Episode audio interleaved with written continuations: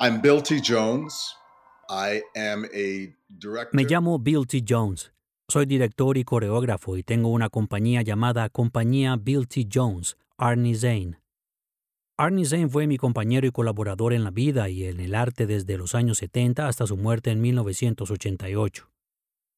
He mantenido su nombre en el de la compañía como un recuerdo vivo de la compañía que creamos entre los dos.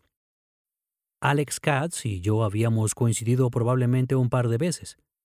Una vez, creo que la primera, fue en una cena de artistas en el célebre restaurante de SoHo, Chanterelle, y éramos simplemente un grupo de artistas reunidos en torno a una estupenda cena. Y recuerdo que Alex estaba un poco... Creo que la cena le pareció un poco pretenciosa. Dijo, «Estoy por irme a casa a comerme una hamburguesa». De alguna manera recibí una notificación.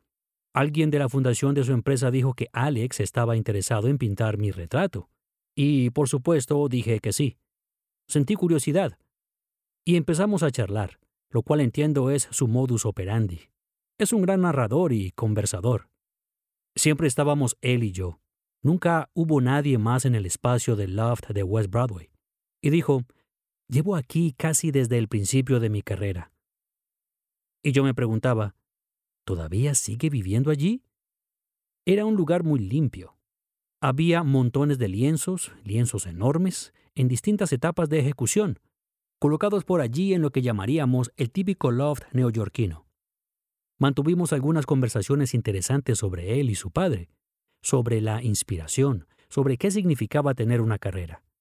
Creo que tuvimos unas 2 o 3 sesiones en que posé para él. Y todas las veces siguieron un patrón similar. No solo soy un bailarín, he sido un provocador. He protagonizado algunos escándalos sonados que trascendieron a las páginas de arte. Soy un hombre negro y gay. He sido el centro de muchos cuestionamientos en el mundo del arte y en el país en general. Y estas cosas se me pasaban por la cabeza. Bueno, ¿es por eso que Alex me está pintando?